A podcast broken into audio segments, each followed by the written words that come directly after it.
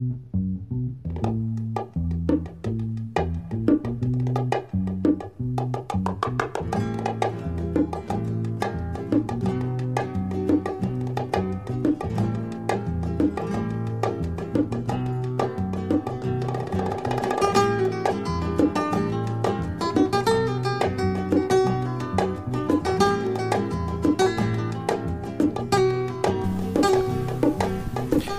Γεια σας από την εκπομπή Now Meetings. Είμαστε πάλι εδώ μαζί σας για να περάσουμε την επόμενη μία ώρα μαζί. Ο Αντώνης ο Κρυώνης και ο Γιώργος ο Δελιτζών. Ελπίζουμε με μία... Μάλλον δεν ελπίζουμε, είμαστε σίγουροι ότι θα περάσουμε καλά. Βλέπετε αυτή τη λέξη μάλλον... Ναι, την ελπίδα. Είναι λίγο περίεργη λέξη. Ε, η μόνη κατάλληλη συνδέεται κυρίως με τις αλλαγές. και είναι κάποιος λέει ελπίζω. Ωραία, ελπίζεις, αλλά όταν ελπίζεις έχεις αλλάξει κάτι, μπορείς να ελπίζεις μόνο όταν αλλάζεις. Αν δεν αλλάζεις δεν ελπίζεις. Και όταν αλλάζεις χρειάζεται πάλι να έχεις ακλόνητη ελπίδα, όχι μόνο ελπίδα. Γεια σας λοιπόν, καλώς ήρθατε.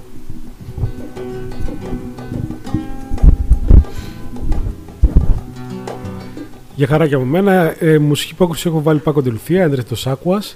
Πολύ ωραία μέρα σήμερα. Στην Αττική τουλάχιστον, σίγουρα. Ε, ο μητός πλέον δεν έχει χιόνια. Άκου τώρα τι να λέμε. Στην Αθήνα να μιλάμε για χιόνια τόσο καιρό. Δηλαδή πριν τρει-τέσσερι μέρες είχε χιονωθεί εδώ πέρα.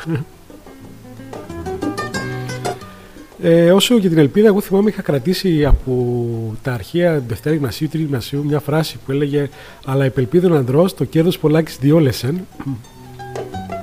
Που έλεγε, ε, που σήμαινε ότι η ελπίδα για το κέρδος για τον άνθρωπο, ε, για τον άντρα που, ή τη γυναίκα, για τον άνθρωπο που ελπίζει μόνος στο κέρδος, αυτό τον κατέστρεψε. ε, λοιπόν, ε, θα, έχουμε, θα σας κρατήσουμε καλή συντροφιά ε, με την ελπίδα να, που λέει ο άλλος να πεθαίνει τελευταία αλλά λέει στο τέλος πεθαίνει όμως και αυτή τελικά λοιπόν η λέξη ελπίδα είχε μπει πολύ στην Ελλάδα τη δεκαετία 80 με την κυβέρνηση του Παπαδρέου και αυτά. Χρησιμοποίησε πάρα πολύ αυτή τη λέξη δηλαδή την καπηλεύτηκε σχεδόν. Ε, και τη λέξη αλλαγή ε, το χρησιμοποίησανε πολύ αυτό το πράγμα ε, και διάβαζα ένα βιβλίο που έλεγε κάθε αναλόγως στην κοινωνία, κάθε πολιτικός και η συμβουλή του χρησιμοποιούν την κατάλληλη λέξη. Στην Αμερική, ας πούμε, άμα χρησιμοποιήσει τη λέξη αλλαγή ή ελπίδα, δεν πιάνεις. Ειδικά οι αλλαγή δεν θέλουν με τίποτα. Όπου κατευθείαν σε διώχνουν. Εκεί χρησιμοποιούν συνήθως την λέξη freedom, ελευθερία. Αν έβγαινε ο Παπαδρέου και έλεγε εδώ περί ελευθερίας, δεν νομίζω να πήγαινε έτσι πώ πήγαινε. Εκεί έλεγε στην Ελλάδα τη λέξη κυρίως αυτή η ελπίδα. Λοιπόν, ε, έχουμε πολύ ενδιαφέρον θέμα σήμερα.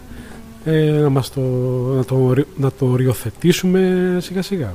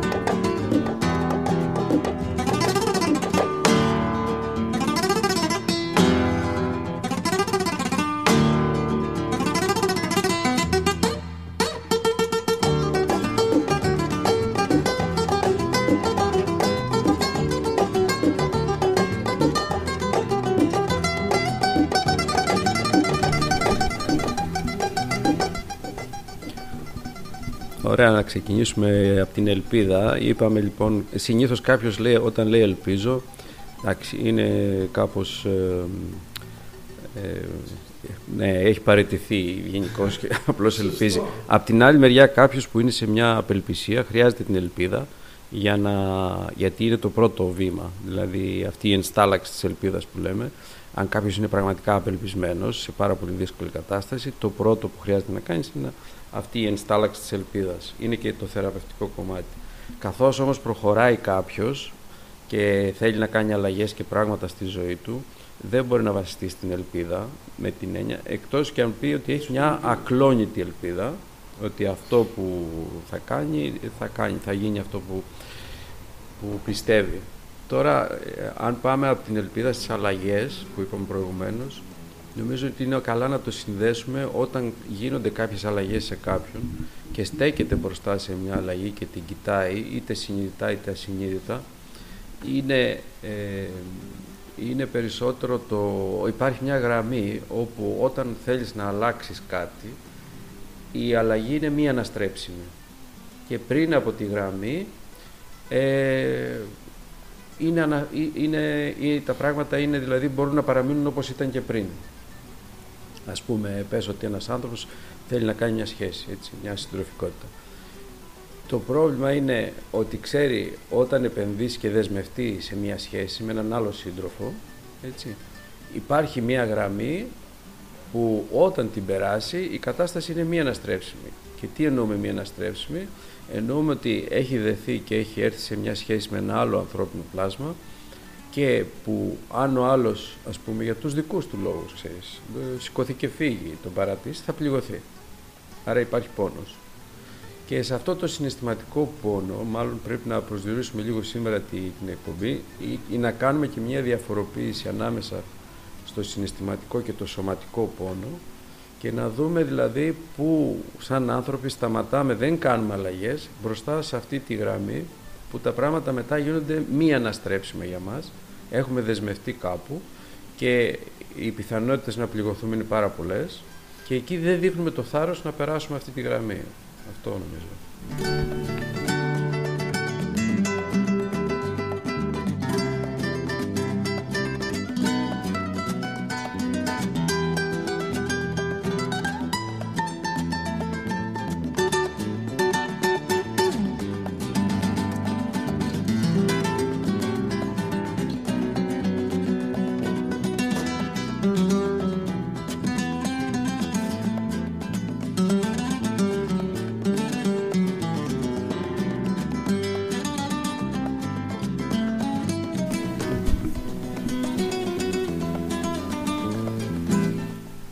Ναι, οπότε ωραία. Γίνονται λοιπόν οι αλλαγές αυτή τη στιγμή ούτως ή άλλως στην πραγματικότητά μας. Στον κόσμο ειδικά το βλέπουμε. Και νωρίτερα πριν ξεκινήσουμε, μάλιστα, για να είμαστε λίγο συνδεδεμένοι με το Now, με το Now Meetings είμαστε άλλωστε, ε, αντιλαμβάνεται ο κόσμος ε, μάλλον διαισθάνεται ότι συμβαίνουν αλλαγές, αλλά δεν είναι όλοι πρώτα απ' όλα συνειδητοποιημένοι και κάποιοι δεν έχουν ε, ε, βρει τρόπο να αντιδράσουν σε αυτές τις αλλαγές ή να συντονιστούν. Ναι. Ε, και σου έλεγα ε, γιατί, στην ερώτηση γιατί, η απάντηση ήταν αυτό με τον πόνο που έλεγες, ότι κάποιος ας πούμε έχει ψυχαναγκασμούς ή κάποια πράγματα θέλει να τα κρατάει σταθερά ή κάποια πράγματα γιατί μου είπες ότι έχει φόβο για κάτι και ο φόβος είναι ένα, για κάποιο πόνο. Τώρα είτε είναι στο μυαλό του, καλά στο μυαλό θα είναι, είτε στο, στο συνέστημά τους, αυτά. Και μάλιστα δεν μιλάμε για τον πόνο καθ' αυτό. Μιλάμε για το φόβο το, του πόνου, όχι τον ίδιο τον πόνο, έτσι. Που ο ίδιος ο πόνος συνήθως επειδή είναι και πόλητος, παίρνει θέση κατευθείαν. Πριν φτάσει εκείνο το θέμα. Άρα λοιπόν εμείς τις αλλαγές ε, τι θέση να παίρνουμε, να παίρνουμε πιο τολμηρή, αυτό να συζητήσουμε, αυτό θέλεις να προτείνεις στον κόσμο. Αλλά ας το βάλουμε σε μια σειρά σιγά σιγά. Ειδικά αυτό ας πούμε, που ανέφερες σαν παράδειγμα κάποιος έχει ένα ψυχαναγκασμό ας πούμε, σε μια κατάσταση. Που τι σημαίνει ψυχαναγκασμός, δηλαδή κάνει κάτι repeat, δεν μπορεί να το κάνει, να το αλλάξει αυτό. Ε, μην, Μην το οριοθετήσω εγώ, δική σου σκέψη είναι. Λοιπόν, έλα.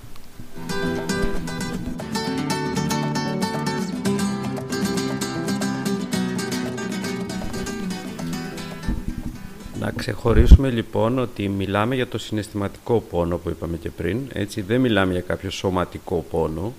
Εντάξει, ο σωματικός πόνος, ε, να πούμε ένα-δυο λόγια γι' αυτό, είναι πολλές φορές είναι υποφερτός, άλλες φορές δεν είναι υποφερτός, αλλά παραμένει στα όρια του σωματικού πόνου και δείχνει μια δυσλειτουργία σε κάποιο κομμάτι του σώματός μας. Έτσι, αν είσαι χτυπήσει, πονάς. Γιατί πονάς, γιατί αν ας πούμε δεν πόναγες, λέμε σπάς το χέρι σου ε, και δεν πόναγες καθόλου, δεν θα έχεις πρόβλημα να σπάσεις τα χέρια σου, ας πούμε. Άρα είναι μια προστασία ο πόνος. Οπότε έρχεται εκεί και μας προστατεύει. Γιατί δεν, δεν, δεν, δεν, δεν μας επιτρέπει να κάνουμε πράγματα και είναι εκεί σαν μια προστασία. Άρα ο φόβος έχει ένα νόημα στο φυσικό επίπεδο γιατί έχεις κάποια όρια, είσαι σε ένα σώμα, άρα δεν μπορείς να κάνεις ό,τι θέλεις, γιατί ξέρεις ότι μετά θα υπάρξει πόνος. Και αυτό είναι μια καλή γνώση και, και, και υπάρχει και μια, και μια μνήμη σε αυτό που σε προστατεύει. Εντάξει, αυτό στο φυσικό επίπεδο. Στο φυσικό επίπεδο. Πες μου τι ήθελες.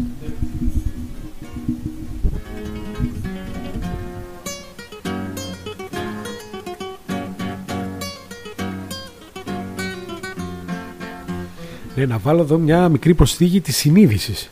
Δηλαδή, αυτή τη στιγμή ένα παιδί πάει στην άκρη, για παράδειγμα, του κρεβατιού ή του τραπεζιού, πάει να πέσει. Φεύγει ευθεία. Όπου πας το πιάνεις. Δεν ξέρει, δεν είναι συνειδητοποιημένο τι πάει να γίνει. Ή πάει να βάλει το χέρι πάνω στο μάτι της κουζίνας που είναι αναμένο. Δεν ξέρει τι γίνεται, δεν είναι συνειδητοποιημένο. Βέβαια, αν θα καεί, θα το καταλάβει. Δεν θα ξαναπάει, τότε αποκτά και τη συνείδηση. Οπότε η όλη ιστορία είναι για τη συνείδηση για, το, για τον πόνο. Που κάποιος, δηλαδή ενήλικας, Δηλαδή είναι ο φόβος αυτός είναι συνειδητοποιημένος ότι πλέον ξέρω ότι αν θα βάλω το χέρι μου εκεί θα καώ. Έτσι. Άρα, μήπως δεν είναι και κακό αυτό το ότι ο άνθρωπος αποφεύγει αυτόν τον πόνο; Δηλαδή του βγαίνει αυτός ο φόβος. Μήπως τελικά είναι πλασματικός αυτός ο πόνος, αυτό θέλουμε να πούμε; Δηλαδή δεν υπάρχει τελικά; Ε, ε κατάλαβες να σου πω; Δηλαδή το να μην καώ είναι καλό πράγμα. Δηλαδή προσέχω τον εαυτό μου, δεν είναι κακό. Ε, αυτό. Μποϊκοτάρω τώρα.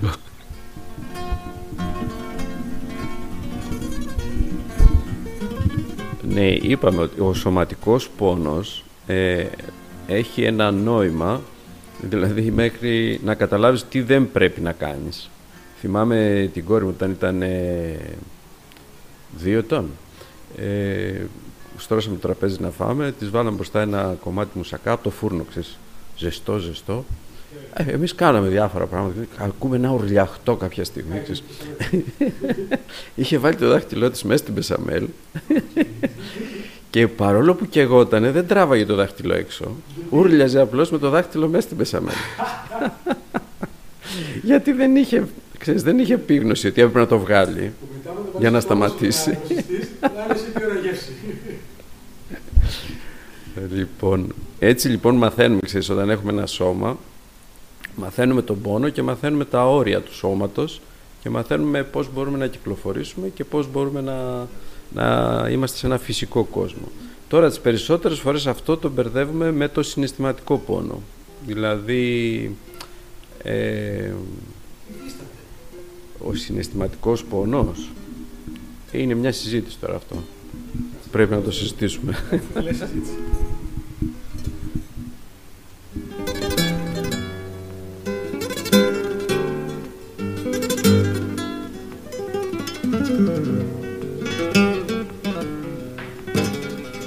Ναι, υφίσταται αυτός ο πόνος. Και μου λες, είναι μια συζήτηση αυτή. Ε, ναι, την κάνουμε αυτή τη συζήτηση λοιπόν. Ε, άμα κάποιος συναισθηματικά πληγώνεται ή νιώθει πόνο για μια κατάσταση από έναν άνθρωπο, από μια συμπεριφορά, τι να κάνουμε τώρα. Έτσι είναι. Να του πούμε να μην νιώθει έτσι και η απάντηση θα είναι να πατήσει ένα κουμπί. Πού να το βρει αυτό το κουμπί; Ε, ο σωματικός ναι, είναι λίγο πιο ξεκάθαρος. Ρε, φίλε, πονάω. Έτσι. Που και εκεί υπάρχουν και στάδια. Κάποιος μπορεί να μην πονάει με το να πιάσει φερπίν αυτό το ταψί. Δεν θα καεί. Ο άλλος μπορεί να καεί, ας πούμε. Αλλά συναισθηματικά και εκεί υπάρχουν αποκλήσεις. Αν κάποιος λοιπόν έχει εντοπίσει ότι είναι φερπίν ευαίσθητος ή τέλος πάντων ενοχλείται, να μην τον αποφύγει. Για πάμε.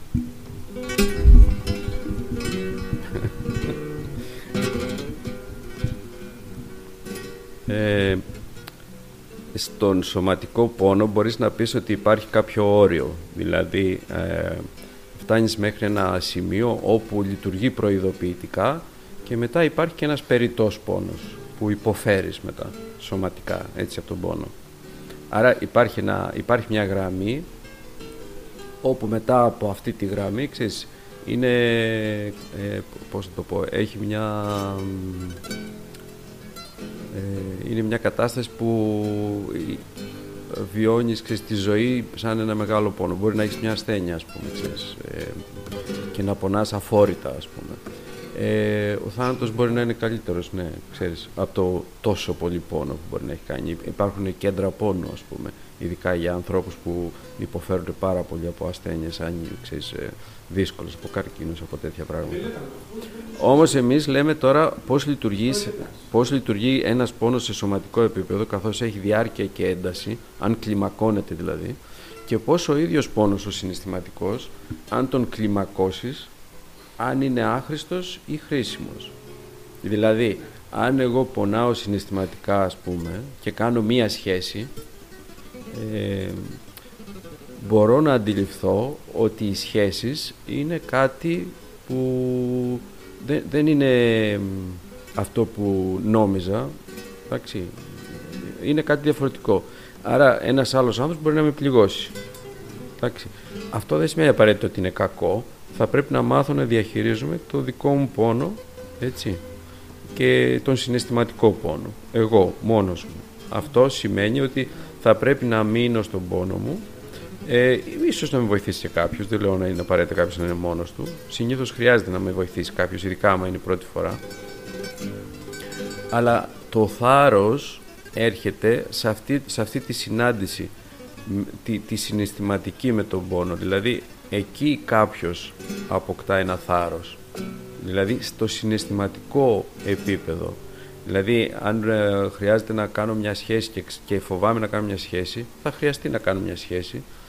Ενδεχομένως και να πονέσω, να δω ότι μπορώ, ξέρεις, να το αντέξω αυτό.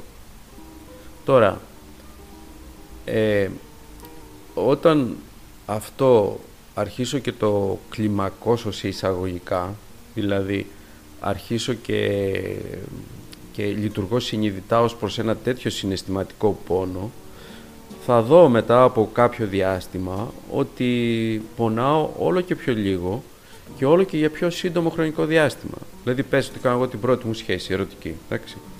Ε, και είμαι τρελά ερωτευμένος, ε, ξέρεις, έχω χάσει το μυαλό μου, ξέρεις, είναι, ο άλλος είναι τα πάντα, ε, τέλεια, ξέρεις, ερωτευμένος, δηλαδή, ξέρεις, ε, τι καλύτερο, ξέρεις, μπορούσε να μου συμβεί, δεν μπορεί να, ξέρεις, είναι τα πάντα ο άλλος.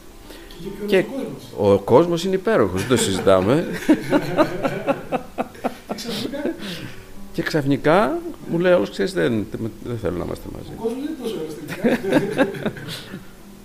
Λοιπόν, αν αυτό συμβεί την πρώτη φορά, σίγουρα θα μου πάρει μάλλον κάποιους μήνες μέχρι να ε, να δω τον πόνο, το συναισθηματικό, τη θλίψη, όλα αυτά, να έρθω σε επαφή με τα συναισθήματα και με όλη αυτή τη συναισθηματική επένδυση που έκανα σε έναν άλλον ή στη σχέση και ότι δεν είναι ότι δεν, δεν πρέπει να ξανακάνω μια τέτοια επένδυση, αλλά ότι οι σχέσεις έχουν κάτι τέτοιο. Τώρα αν εγώ δεν ξανακάνω ποτέ σχέση για, με, αυτό το, το, με αυτή την εμπειρία, εκεί ο φόβος με σταματάει και δεν, δεν αλλάζω. Δηλαδή, έχω, έχω, χρησιμοποιώ δηλαδή αυτό που μου συνέβη σαν ανάμνηση, θυμάμαι πόσο έχω πονέσει και μετά λέω σε καμία περίπτωση το ξαναρισκάρω.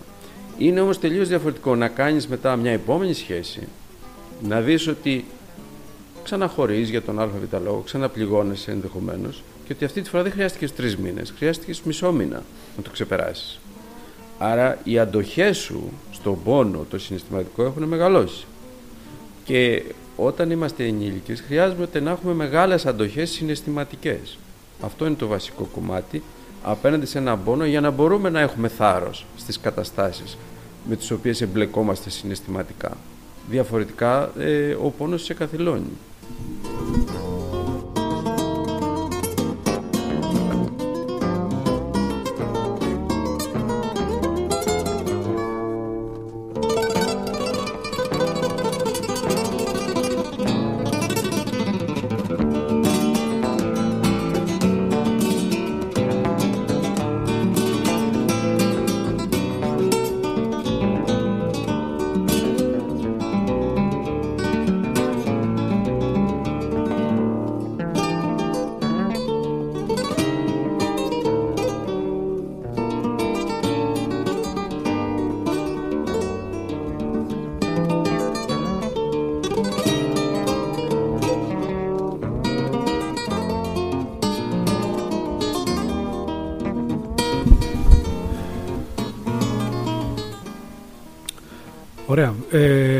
Βρισκόμαστε λοιπόν εδώ στο Now Meetings με τον Αντώνη.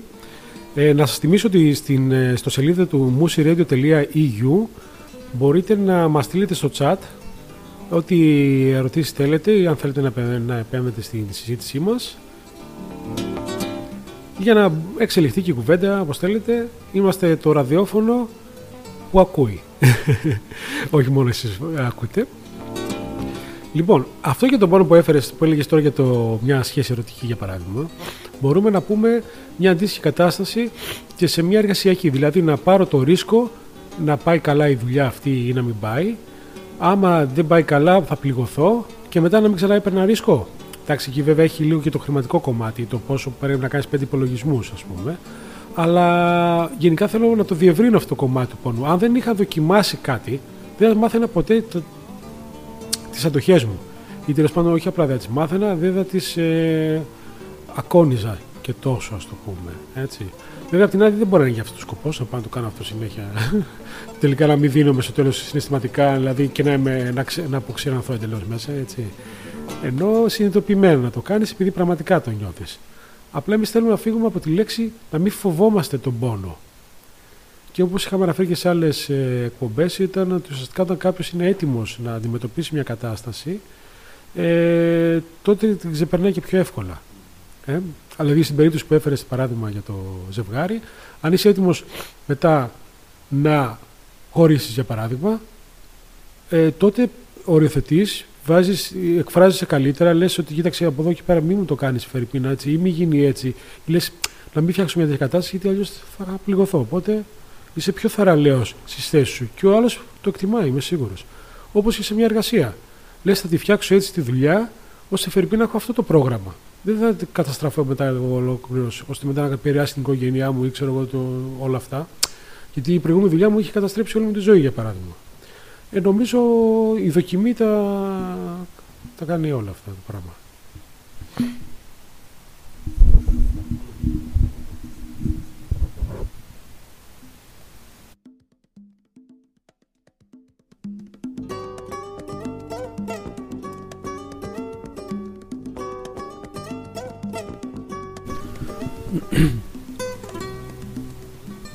Αν τώρα, όπως λες Γιώργο, το, το κάνουμε σε, σε ένα ευρύτερο πλαίσιο, δηλαδή πώς είναι σε εργασιακές σχέσεις, σε συνεργασίες, σε, σε, σε, κάθε είδους σχέση έτσι που αναπτύσσουμε, η σχέση μας με τον πόνο έχει να κάνει με το με το πόσο πολύ συνδέομαι με, με ανθρώπους σε αυτό που πρόκειται να κάνουμε.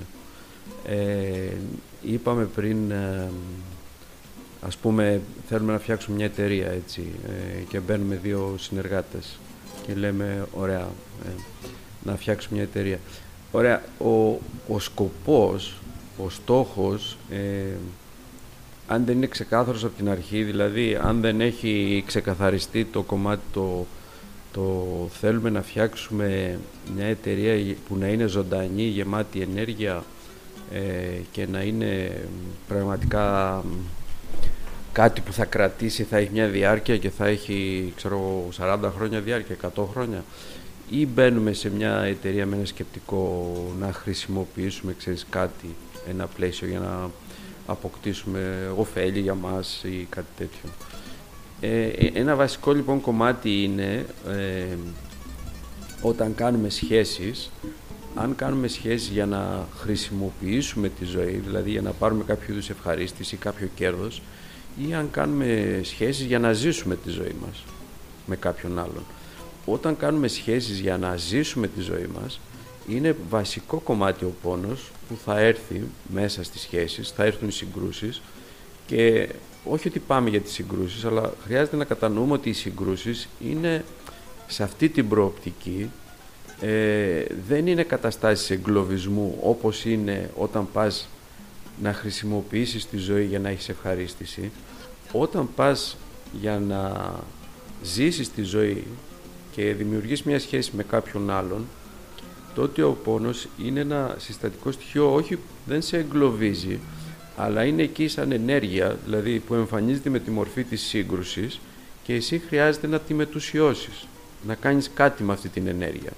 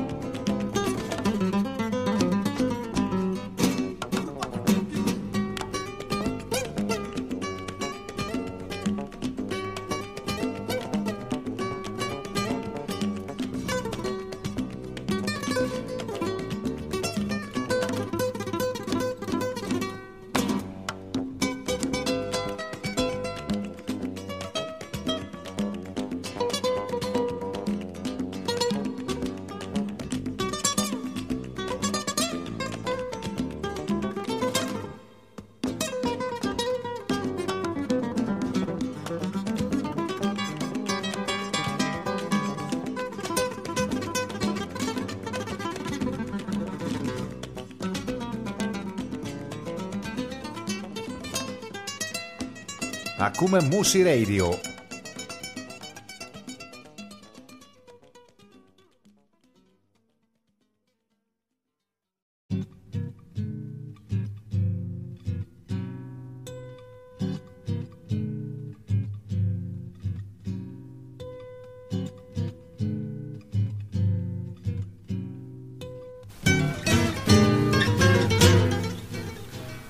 Πολύ ωραία.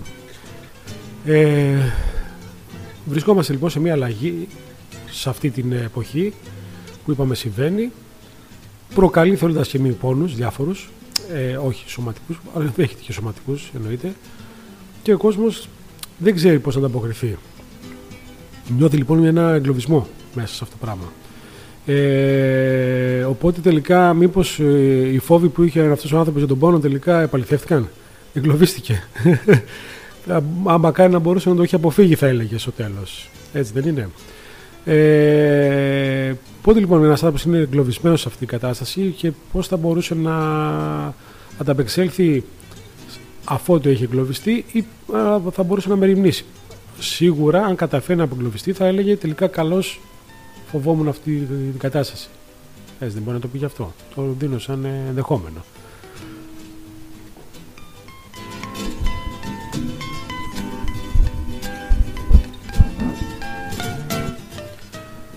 Ναι, τώρα όταν ε, μιλάμε για ένα τέτοιο εγκλωβισμό, δηλαδή αν κάποιος έχει ένα φόβο και επαληθεύεται και μπαίνει σε μια κατάσταση να εγκλωβίζεται και να έχει εγκλωβιστεί ε, μέσα σε μια τέτοια διεργασία όπου επαληθεύει αυτό που σκεφτόταν από πριν ε, εδώ ε, πάλι χρειάζεται να ξεχωρίσουμε αυτό που είπαμε, δηλαδή έχει περάσει κάποιος ε, μία γραμμή όπου κατανοεί ότι τα πράγματα και οι καταστάσεις είναι μη αναστρέψιμες αλλά ταυτόχρονα ε, αν το αυτό το αντιλαμβάνεται σαν μια μοναχική έτσι κατάσταση ότι το βιώνει μόνος του ή αν το βιώνει σαν μια κατάσταση που ήρθε κάτι καινούριο, ε, ήρθε σε σχέση ο ίδιος με κάτι καινούριο, ε, ενδεχομένως να έχει, τον έχει πονέσει. Ε, η έννοια του εγκλωβισμού όμως σε γενικές γραμμές είναι ένα δικό του κομμάτι και η έννοια του εγκλωβισμού μέσα σε ένα ψυχικό πόνο όπου αναδημιουργεί ε, μια κατάσταση συναισθηματικά είναι, είναι μια ε, ευθύνη ατομική του πώς είναι κάποιος με τον εαυτό του και κάθε φορά παρόλο που μπορεί να έχει προκαλέσει να έχει μπει σε μια κατάσταση που φαίνεται ότι, ότι είναι εγκλωβιστική ε, να μπορεί να έρθει σε επαφή καταρχάς με αυτό το πόνο μέσα του και σίγουρα το καλύτερο θα είναι να μπορεί, αν, αν εμπλέκονται κι άλλοι μέσα σε αυτό, να έρθει και σε επαφή και με το πόνο που προκαλεί αυτή η κατάσταση. Ε, και ε, εδώ ερχόμαστε σε αυτές τις εσωτερικές συγκρούσεις που έχουν και ένα εξωτερικό κομμάτι και το βλέπουμε και τώρα έτσι με τον πόλεμο. Ε, συνήθως έχουμε εσωτερικές συγκρούσεις οι οποίες εξωτερικεύονται σε ένα εξωτερικό περιβάλλον. Αυτό που χρειάζεται να κάνουμε είναι κάποιος από το εξωτερικό περιβάλλον να κοιτάξει μέσα του, να δει αυτές τις συγκρούσεις και να δει πού θα σταθεί σε αυτές τις συγκρούσεις. Αν νιώθει εγκλωβισμένος, σίγουρα θα χρειαστεί να δει αυτό τον πόνο ε, και πού εγκλωβίζεται στη σχέση του με αυτό τον πόνο. Δηλαδή είναι ένας πόνος συναισθηματικός. Είναι όμως ε, είναι ένας πόνος που είναι πραγματικός, ε, δηλαδή είναι ένας πόνος που έρχεται μέσα από αναμνήσεις και από μνήμες που έρχονται στο παρόν και χρειάζεται να, να τις επεξεργαστεί αλλά που ενδεχομένως να μην είναι ο ίδιος έτοιμος να τις επεξεργαστεί και να χρειαστεί κάποιο άλλο είδους βοήθεια. Αυτό λοιπόν, ε, αυτό, αυτός ο εγκλωβισμός αυτό το κομμάτι των εσωτερικών συγκρούσεων λειτουργεί για τους περισσότερους από εμάς. Δηλαδή μπαίνουμε σε ένα κύκλο όπου ε, δεν ξέρουμε πώς να επεξεργαστούμε τις εσωτερικές μας συγκρούσεις, αυτοεγκλωβιζόμαστε και μετά να δημιουργούμε μια κατάσταση. Και σε αυτό το κομμάτι παίρνουμε, αρχίζουμε και παίρνουμε κι άλλους μαζί μας. Δηλαδή αν εγώ ο ίδιος δεν μπορώ να, ε, να συσχετιστώ με τις δικές μου εσωτερικές συγκρούσεις, έχω εγκλωβιστεί και αναδημιουργώ κύκλους και έχω εγκλωβιστεί σε έναν κύκλο ή τριγύρω απλώς μου καθρεφτίζουν αυτή την εσωτερική μου σύγκρουση. Είναι τόσο ξεκάθαρο. Παρόλο που πολλές φορές υπάρχει διέξοδος, κάποιος δεν την επιλέγει. Γιατί, Γιατί δεν, έχει, δεν έχει επιλύσει κάτι δικό του εσωτερικό. Και ε, επίσης είναι σημαντικό να πούμε ότι ακόμα και όταν βρεθεί κάποιος να εμπλέκεται, όπως είναι τώρα ο πόλεμος ας πούμε, σε κάτι, σε μια εξωτερική σύγκρουση, είναι σημαντικό αφού ε, και αυτό χρειάζεται να το πούμε, όταν γίνεται μια εξωτερική σύγκρουση, το πιο σημαντικό δεν είναι η ίδια η σύγκρουση, είναι αφού έχει γίνει η σύγκρουση, τι θα κάνεις μετά με τη συμφιλίωση ή θα μείνεις στις ενοχές σου και θα προσπαθείς να εξηλαιωθείς για αυτό που έχεις κάνει. Και αυτό επίσης είναι πάρα πολύ σημαντικό.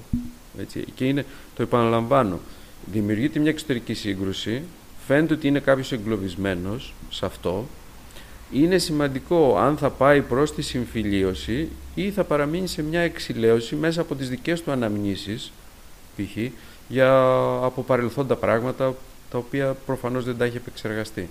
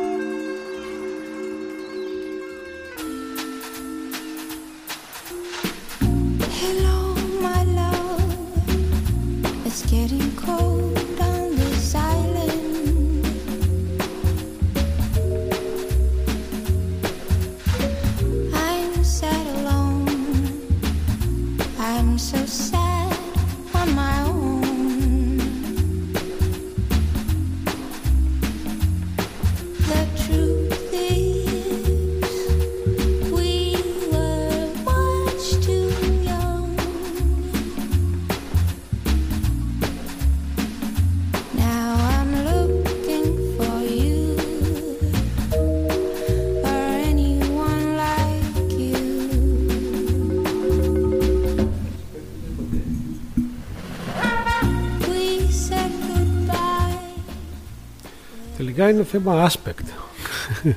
Από ποια όψη βλέπεις και κάποια πράγματα, εσύ. Πώς μπορείς να τα δεις. Έχω βάλει ένα κομμάτι που είναι Coop Island. Και... Ναι, από τους Coop, έτσι λέγεται και το συγκρότημα. Coop Island Blues λέγεται. Έτσι, γιατί είχε ωραία και ωραίο σήμερα, έτσι είναι λίγο πιο χαλαρή μουσική. Λέω ότι άλλος σήμερα πήγαμε σε αυτό με σπανική τη θάρα φλαμέγκο. Ε, λοιπόν, ε, γιατί το λέω αυτό; Αν είναι κάποιος λοιπόν σε ένα νησί εγκλωβισμένος, απομονωμένος, και δει μια βάρκα να έρχεται, θα πει. Ήρθε μια βάρκα να με σώσει. Επιτέλους. Η βάρκα εκεί πέρα που είναι χαμένη στο πέλαγος. Α, είδα στεριά. Ε, διαλέξτε τώρα και πάρτε. Τι μπορούμε να κάνουμε σε αυτήν την περίπτωση; Ένας εγκλωβισμός τώρα και ο ένας και ο άλλος έχει.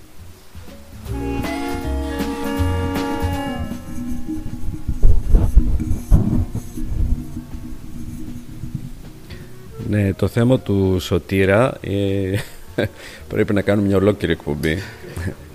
Ε, να πούμε τώρα επιγραμματικά μόνο, όταν κάποιος δεν μπορεί να σώσει τον εαυτό του και ζητάει από κάποιον άλλον να τον σώσει, ε, το πρώτο που χρειάζεται να κάνει δεν είναι να βρει κάποιον να τον σώσει, χρειάζεται να βρει κάποιον να του μάθει πώς μπορεί να σώσει τον εαυτό του. Αυτό είναι το πιο βασικό. Ε, και επειδή δεν, δεν έχουμε μάθει να σκεφτόμαστε, βλέπουμε τον άλλον που θα μας σώσει. Τη στιγμή που βλέπεις τον άλλον σαν σωτήρα, θέλεις να τον διαχειριστείς. Κατευθείαν. για το πώς θα σε σώσει. Τη στιγμή όμως που βλέπεις τον άλλον ε, αντικειμενικά και όχι υποκειμενικά, έτσι, και ε, είσαι συνειδητός, αυτό που χρειάζεται να πεις είναι μάθε με πώς μπορώ να σώσω τον εαυτό μου. Αυτό έχει μια πολύ μεγάλη και ταπεινότητα και ε, είναι πάρα πολύ λειτουργικό και, και υγειωμένο και μας πάει στη συμφιλίωση καταρχάς με τον εαυτό μας έτσι, και με τους άλλους. Δεν μένουμε σε μια διαρκή ας πούμε, ανάγκη για εξηλαίωση να μαστιγώνουμε τον εαυτό μας επειδή δεν μπορούμε να σωθούμε και θέλουμε να μας σώσει κάποιος και γίνεται ένας, τέτοιο, ένας τέτοιος κύκλος απίστευτος ας πούμε.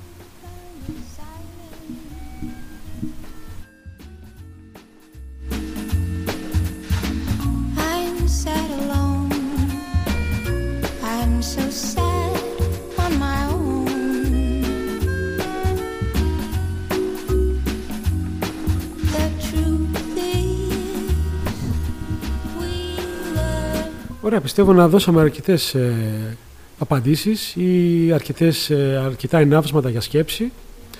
Ε, στο chat είναι ανοιχτό, μπορείτε να στείλετε ε, οποιαδήποτε στιγμή της ημέρας και στο facebook βέβαια και να μπείτε επίσης και στον, ε, στον διαδικτυακό σου στον ιστοτόπο μάλλον το σωματόπος.com Λοιπόν, εμείς μας ακούτε εδώ από το musiradio.eu οι εκπομπές συνεχίζονται καθημερινά. Μπορείτε να δείτε το πρόγραμμα μέσα. Γενικά είναι ένα ενεργό εδώ πέρα ε, ραδιόφωνο και podcast ειδικά, πολύ δυναμικό. Επίσης μπορεί να βρείτε το συγκεκριμένο podcast στο No Meeting στο ε, Spotify και στο Apple Podcast και ανεβαίνουν συνεχώς κάθε εβδομάδα νέα podcast. Εννοείται μπορείτε να μας πείτε και πολλές ιδέες γιατί θέλετε να συζητήσουμε. Χαρά μας λοιπόν να σας ακούσουμε και με συντονισμένοι γιατί σιγά σιγά έρχονται πολλές δραστηριότητες και θα ενημερώνεστε απευθείας από αυτό εδώ το podcast. Λοιπόν, ωραία εκπομπή σήμερα, Αντώνη. Χάρηκα. Καλή συνέχεια, εύχομαι και ωραία μέρα έχουμε σήμερα. Σας αφήνω με την αλλά σε Swing version για να είναι λίγο πιο χαριτωμένο με το Rented Rooms.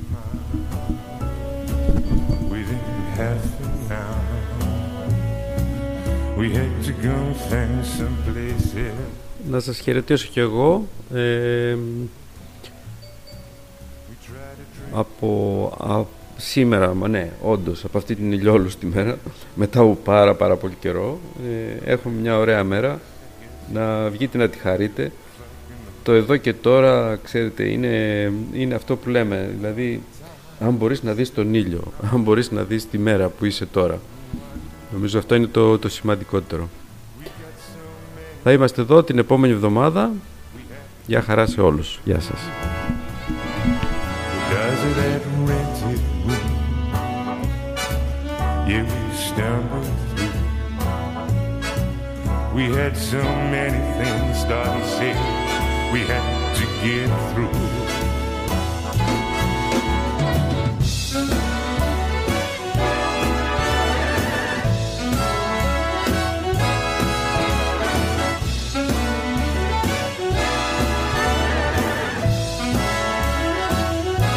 We can't afford the time to sit and cry or to wonder why we got so many things we have to get through. We haven't got the time for telling lies or to even try. There's only days in between, they're just tomorrow.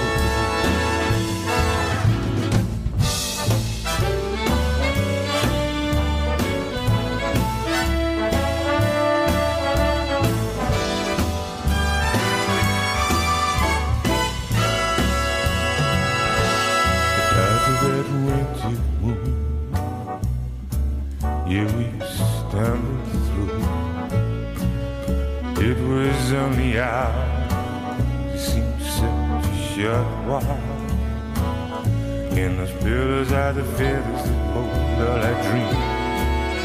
It's split at the seams. Now they just seem to float on the breeze. I could have wrapped that pillow around my head, face down on the bed. I could have drowned in all those so-called dreams can't afford the time to sit and cry or to wonder why. There's only days in between, they're just tomorrow. Through the doors of that rented room, yeah, we stumbled through. We had so many things we had to get through.